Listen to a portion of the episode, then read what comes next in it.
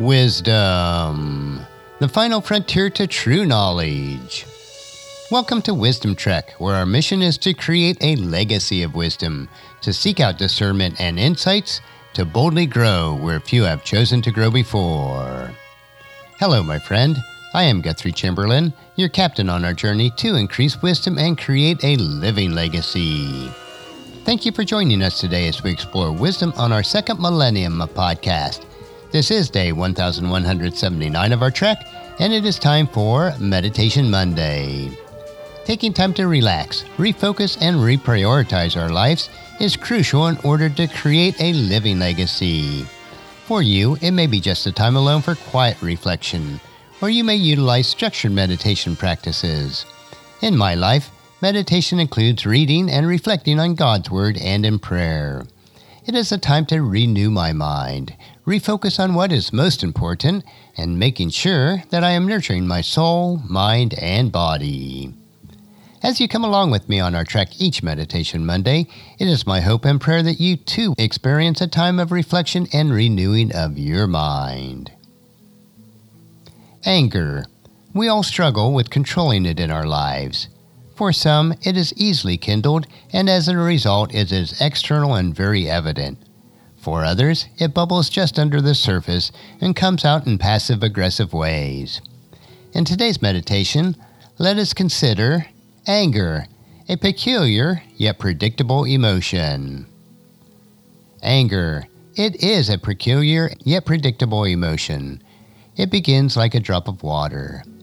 An irritant, a frustration, Nothing big, just an aggravation. Someone gets your parking place. Someone pulls in front of you on the freeway. A waitress is slow and you are in a hurry. The toast burns. Drops of water. Drip, drip, drip, drip. Yet get enough of these seemingly innocent drops of anger, and before long, you've got buckets full of rage, walking revenge, blind bitterness, unharnessed hatred. We trust no one and bare our teeth at anyone who gets near. We become like walking time bombs that, given the right tension and fear, could explode. Yet what do we do? We can't deny that our anger exists, but how do we harness it?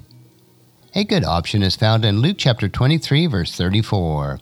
Here, Jesus speaks about the mob that has killed him, and Jesus said, Father, forgive them, for they do not know what they are doing.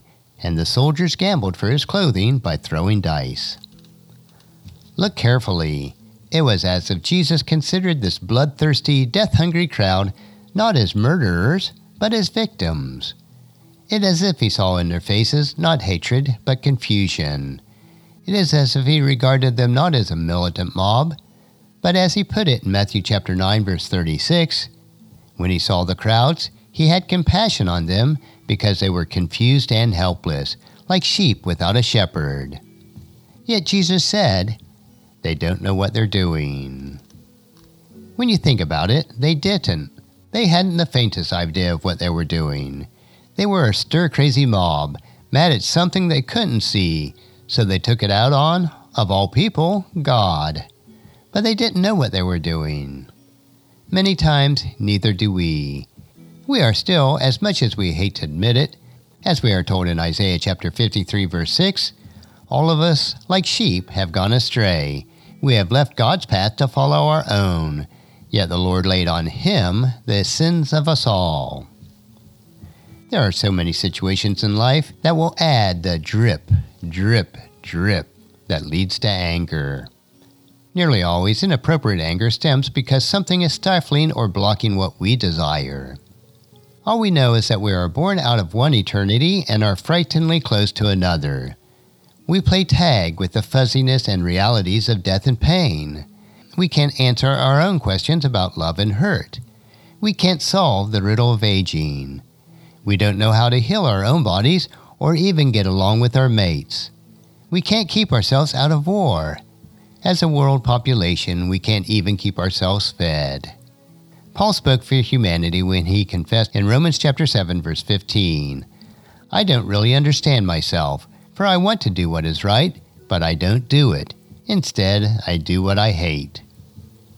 We need to be more like Jesus when we are angered by others or we find ourselves in situations which we cannot control. We should pray, Father, forgive them, for they do not know what they are doing. And that's a wrap for today's meditation. Next week, we will continue our trek on Meditation Monday as we take time to reflect on what is most important in creating our living legacy. On tomorrow's trek, we will explore another wisdom quote. This three minute wisdom supplement will assist you on becoming healthy, wealthy, and wise each day. Thank you for joining me for this trek that we call life. And encourage your friends and family to join us and then come along with us tomorrow for another day of Wisdom Trek, creating a legacy. If you'd like to listen to any of the past 1,178 daily treks or read the daily journals, they are all available at wisdom-trek.com. And I encourage you to subscribe to Wisdom Trek on your favorite podcast player so that each day will be downloaded to you automatically. And thank you so much for allowing me to be your guide, your mentor, but most importantly, I am your friend as I serve you through the Wisdom Trek podcast and journal each day. And as we take this trek of life together, let us always live abundantly, love unconditionally, listen intentionally, learn continuously, lend to others generously, lead with integrity, and then leave a living legacy each day. I am Guthrie Chamberlain, reminding you to Keep moving forward. Enjoy your journey and then create a great day every day. See you tomorrow.